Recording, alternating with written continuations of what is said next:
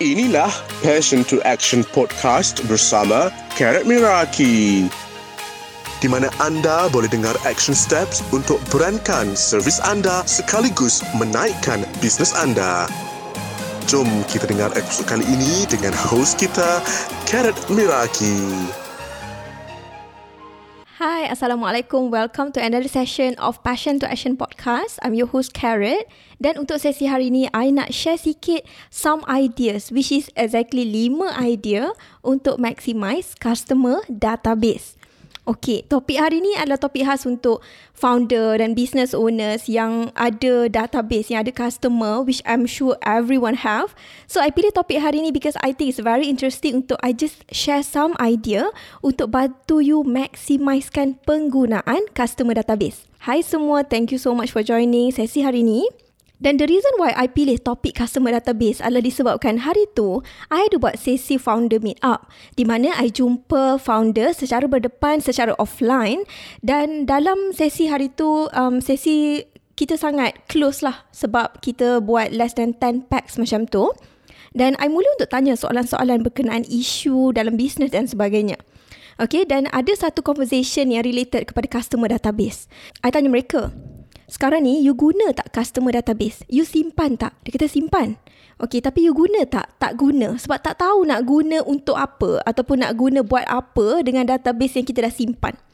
Okay, so benda tu inspired untuk I buat sesi sharing hari ni untuk I just share 5 idea yang you boleh ambil sekarang dan you boleh implement at least satu untuk gunakan customer database ni supaya you dapat result dan you dapat something else outside of just a database. Okay. First question I need to ask you kepada semua yang hadir hari ni dan yang tengah mendengar, I nak tanya kan, you simpan tak customer database? Database customer maksudnya bila orang membeli ataupun number of leads even, okay, number customer tu you simpan tak data-data mereka dekat dalam Google Drive ataupun dekat dalam Excel? Simpan tak nama, email, nombor telefon dan apa yang mereka beli? Okay, kalau you tak ada lagi database ni, now is a sign untuk you start untuk simpan. I know that kita baru nak masuk Ramadan, okay? Kita dah nak masuk Ramadan dan there are a lot of things yang kita uh, boleh buat sebenarnya, okay? Dan ada certain business akan semangat untuk push sale sebab bulan puasa adalah bulan untuk you double and triple you punya revenue. Tapi that's not the case for every business, betul tak?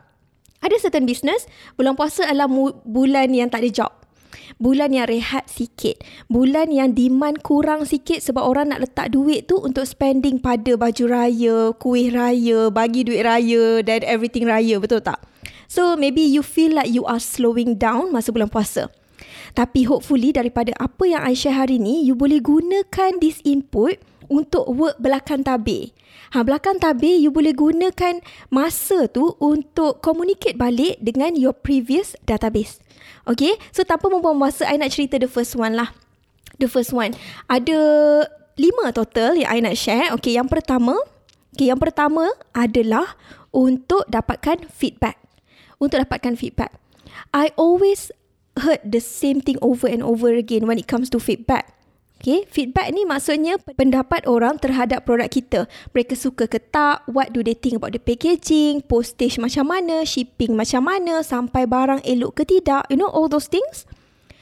Kita tak boleh expect untuk tanya customer over and over and over again. Tapi kan, once in a while, once in a, a month for example, kita boleh hantar satu form ini apa yang I buat dalam bisnes I. Apa yang I buat adalah kita create form dalam bentuk Google Form dan I hantar kepada database sedia ada untuk tanya pendapat mereka berkenaan program-program yang I buat. Dan in your case maksudnya you nak bagi form untuk dapatkan feedback berkenaan produk yang you jual ataupun servis yang you buat. Pernah tak buat? Ha, this is very very valuable sebab bila kita dapat feedback, yang orang letak sebagai anonymous. Maksudnya dia tak bagi tahu nama. Itu akan bantu untuk kita tahu apa kekurangan kita dan yang mana yang kita nak kena improve. So kita tak buat business shop sendiri tau. Dan I admit dalam business I kan we we are trying very hard untuk keep the pace dan pada masa sama untuk aware dan understand kat mana kekurangan.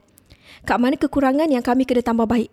So that's why feedback form bagi I sangat valuable sebab setiap kali kita bagi feedback form, kita akan dapat different responses. Ada yang suka, ada yang kurang suka, ada yang best, ada yang kurang best. Tapi daripada situ, dia bagi kita data dan kita tak shock sendiri. Dan we know kat mana kita nak improve. Maybe for your case adalah packaging. Maybe ada orang minta more bubble wrap. Maybe orang ex- appreciate kalau you bagi something else. Uh, ataupun orang appreciate kalau you put extra effort dekat certain places. Okay, those are the things yang kita boleh dapat daripada feedback. Okay, yang kita boleh dapat daripada feedback. Okay, itu yang pertama. Yang kedua adalah testimoni. Testimoni, I nak spesifikkan kepada testimoni video. Okay, testimoni video. Okay, daripada database sedia ada ni, inilah uh, orang kata kolam untuk kita cari video testimoni. Kita nak cari raving fans dan kita nak cari peminat produk kita dekat dalam kolam ni. So kan rugi kalau kita tunggu orang datang dekat kita untuk bagi testimoni dia. Ataupun kita tunggu orang tag dekat IG story untuk dapat testimoni tersebut kita sebagai business owner, kita kena buat kerja ni sebagai one of our to-do list. Sebulan sekali kena minta. Okay, sebulan sekali kena minta. It's not something yang kita tunggu je orang datang. Kalau dapat, dapat. Tak dapat, tak apa nak buat macam mana. Betul tak? Tapi bila kita work in a way, kita minta setiap bulan, you will always have fresh testimony ready to go. Yang ketiga, idea yang seterusnya adalah untuk bagi special offer. Okay, this is one of the thing yang I rasa sangat valuable bila kita guna secara um, sebaiknya. Okay, tapi sebelum tu I nak cerita sikit one of the mistake that I made before this yang I was not aware until it was too late. Okay, nak dengar tak? Ha, so ini sebenarnya uh, I tak perasan benda ni dan I tahu bila benda tu dah lambat lah, bila benda tu dah jadi besar. Dan this is one of the biggest mistake yang I belajar bila I handle customer database. Okay, which is, um, okay, last year we decided untuk test a lot of different marketing technique. Okay, dan one of it adalah WhatsApp Blast. WhatsApp Blast. So, I gunakan um, apps ni, software ni nama dia Mail Evo tau. Okay, Mail Evo. So, Mail Evo ni basically macam kita bayar one time and then kita boleh blast WhatsApp to our database yang kita masukkan. Okay, so I ada this database of customer purchasing different product. Okay, so kita pun masuk kan dalam Mail Evo tu. Dan kita blast our promotion. Okay, our promotion. At first, it was okay. Maksudnya, one or two months tu, we didn't heard any complaints or anything tau. Dan benda tu memang bantu untuk kita boost our sales. Okay? Tapi what happened was adalah rupa-rupanya, okay, rupa-rupanya adalah bila kita gunakan Mail Evo ni, dia tak dapat detect duplication. Maksudnya contohlah Amira eh. Eh suka bagi contoh Amira kan? Okey contoh si Amira ni, Amira beli produk uh, A, lepas tu dia beli juga produk B, lepas tu dia beli juga produk C. So apa yang terjadi adalah dia dapat tiga kali mesej yang sama. Nampak macam spamming tau. Dan benda tu um, kita dapat uh, kita dapat tahu selepas ada customer yang complain because dalam message kita dekat phone tu it was not aware kita tak aware yang orang tu dapat tiga kali tau. Dan it was so frustrating dan itu memang satu lesson yang I rasa macam memang I belajar-belajar. Yang macam okay, so benda ni spamming. We need to change it. Dan I try untuk cari solution secara online yang mudah tapi tak ada. Saya macam, okay lah tak apa. We spend around 2 months untuk double check database kita satu persatu. Sebab kita ada beribu database. So, I kena check satu persatu untuk tengok tak ada um, tak ada duplication data A dengan data B. Uh, macam tu tau. So, kita kena buat benda tu supaya kita dapat improve our service dan juga our uh, blasting technique. Ha, blasting technique. So that's one thing to keep in mind bila you nak bermain dengan promotion in database. Sebab daripada apa yang I belajar hari tu adalah kita tak boleh main um, blast je. Kita tak boleh main blast je. So, that's what I found out. Dan benda tu I found out dah late bila orang dah start complain. Dan kita cuba untuk turn down. Dan untuk WhatsApp blast, kita dah tak main untuk promotion. Kita hanya bagi untuk info kelas dan sebagainya. Macam tu lah. So, itu itu just one story of lesson yang I nak share sepanjang business I. Because I believe that kita sebenarnya kita lagi banyak belajar daripada story orang lain. Kita lagi banyak belajar daripada mistake orang lain. That's why I'm not ashamed untuk share uh, mistake yang I buat, pengalaman yang lesson learn, okay? Dan benda tu semua I rasa membantu untuk kita dapat sesuatu, dapat input dan just do better supaya kita tak buat the same mistake dalam business kita. Make sense kan? Okay, so going back to a special offer. Okay, point yang ketiga, special offer. Bila you ada database customer, you boleh gunakan database untuk you blast promotion lebih awal daripada dekat social media. Okay, kalau you ada email ataupun you menggunakan email marketing, you menggunakan WhatsApp blast ataupun SMS blasting, dia ada tiga cara untuk you communicate dengan audience you ataupun dengan database you. Daripada sini, you boleh promote something yang you belum buka lagi pada special price ataupun you bagi special offer untuk VIP client dan sebagainya. So special offer ni adalah cara especially kalau bulan Ramadan ni you rasa macam you punya sale tu tak boleh nak push sangat this is the time untuk korek balik database untuk cari balik uh, untuk minta mereka beli ataupun minta mereka repeat beli, repeat order dengan cara buat different promo for Ramadan ataupun you boleh juga buat special um, giveaway ataupun anything menerusi this special offer. Ha, dan benda ni tak perlu pun gunakan social media. Tak perlu pun buka kat social media, buka khas kepada customer database. Dan in this way, customer you, existing customer pun akan rasa macam you still ingat dia ataupun you still macam nak cari dia balik. Dan of course, the way you promote also make a difference of course. Okay? Alright. Now, next point. Point yang seterusnya yang keempat, okay, untuk maximiskan customer database adalah untuk survey your audience. Okay, I've done this over and over again. Sometimes I buat dalam bentuk form, sometimes I buat dalam bentuk just a simple blast. Tapi, I gunakan customer database untuk I tanya soalan-soalan untuk I tahu keperluan mereka supaya I can create a better product. Okay, dia macam ni. Bila kita buat business ni kan, we are in a business, basically we are helping people solve a problem kita nak exchange value dengan duit. Betul tak? Kita nak exchange value dengan duit. So, kita nak tahu apa value yang orang willing to pay us. Kita nak tahu kalau kita bagi benda ni, orang nak beli ke tidak? Okay, adakah ada benda ataupun ada feature-feature yang kita kena tambah dalam produk kita in order untuk buat orang lagi nak beli? Lagi nak serah duit? Ada tak? Macam mana kita nak tahu kalau kita hanya assume? Ha. Okay, macam mana kita nak tahu kalau kita hanya assume? Boleh tak kita survey dekat IG story? Yes, of course. IG story kena survey juga. But you need to remember, customer database adalah orang yang dah pernah beli.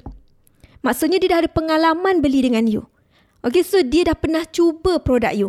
In a way, opinion dia matter more sebab mereka dah pernah hulur duit. So, we kita nak mereka repeat lagi. Betul tak? Ha, so, in order for us untuk minta mereka repeat lagi, kita kena make sure value yang kita bagi tu adalah something yang mereka nak bayar. Okay, something yang mereka nak bayar. That's why it's important for us untuk survey customer database. Nak tak benda ni? Kalau kita tambah benda ni, you nak tak? Kalau kita adjust macam ni, you nak tak? Kalau kita buat promo Ramadan, you nak beli tak? Kalau kita buat combo pack khas untuk 30 hari, you nak beli tak? Okay, you need to keep using your database dengan cara keep on survey mereka supaya you boleh make a better decision berkenaan produk yang you nak keluarkan. Especially founder-founder kalau you nak keluarkan produk baru ataupun you nak repackage kepada versi Ramadan for example. Sebelum order kotak, sebelum decided untuk buat the promotion, tanya customer sedia ada dulu, mereka akan excited tak kalau you keluarkan benda ni? Adakah ini something yang mereka nak beli? Adakah ini something yang mereka nak? Ha, okay. So soalan-soalan tu uh, dia of course kita kena tidy up lah in term of what kind of question do we want to ask. Tapi the most important thing you kena tahu. Bila you survey, you nak dapat apa balik? Apa input ataupun data yang you nak dapat daripada hasil survey tersebut? Ha, itu yang I selalu tanya tau dekat diri I. Macam, okay, I survey ni untuk apa? Bukan survey semata-mata untuk tahu lebih lanjut. Tapi survey ni untuk apa? Untuk dapat something. Dapat apa? I kena jawab soalan tu dengan jelas in order for me to create better question. Sebab when you ask better question, you get better answer. Kalau you tanya soalan macam simple, apa yang you nak? Apa yang you harap dapat lepas ni? Susah untuk orang fikir. Lama orang tu nak kena fikir. So orang tu akan sin sahaja. Betul tak? Dia akan sin. Sebab dia rasa macam soalan tu dia nak jawab tu susah. Lama ambil masa dia. That's why kalau kita tanya soalan yang open-ended, yang kosong, yang terbuka, and then orang sin, kita sedih. Oh, kenapa dia sin? Sedihnya. Kenapa dia sin? Semangat I blast, okay? It's because the question we are asking is not specific enough. Ha, then when we ask better question, you get better answer. Okay? Dan finally, yang kelima adalah untuk refine your target audience. Okay, bila kita ada customer database, it's very good untuk kita dapatkan data-data supaya kita boleh improve dan refine target audience kita. Okay, dia macam ni. Awal-awal kita buat business ataupun maybe sekarang at your stage of business, maybe you make a certain assumption. Customer you ni macam ni. Orang yang nak produk you, orang yang macam ni. Orang yang willing to pay, orang yang macam ni. It was an assumption. Bila kita buat content over time, sebulan, dua bulan, tiga bulan, you start to notice yang ada wide variety in term of orang-orang yang membeli. Ada orang bekerja, ada yang suri rumah, ada yang uh, single mother dan sebagainya. Mengikutlah kategori business you. Tapi bila you buat, you akan nampak macam, eh banyaklah pula orang beli. Dan macam mana you nak sesuaikan dengan audience yang you nak tarik tu? Okay, the problem is not about nak tarik siapa. Tapi it's about sesuaikan siapa yang membeli dengan audience yang you patut attract dengan lebih ramai. Okay, so bila kita gunakan customer database ni untuk tanya soalan-soalan yang membantu untuk kita make better decision, benda tu buat you akan lagi kenal tau. Oh, audience you ni uh, buat macam ni. Oh, audience you ni orang yang macam sekian-sekian. Ha, so daripada sinilah you akan dapat a concrete data. Dan data is everything.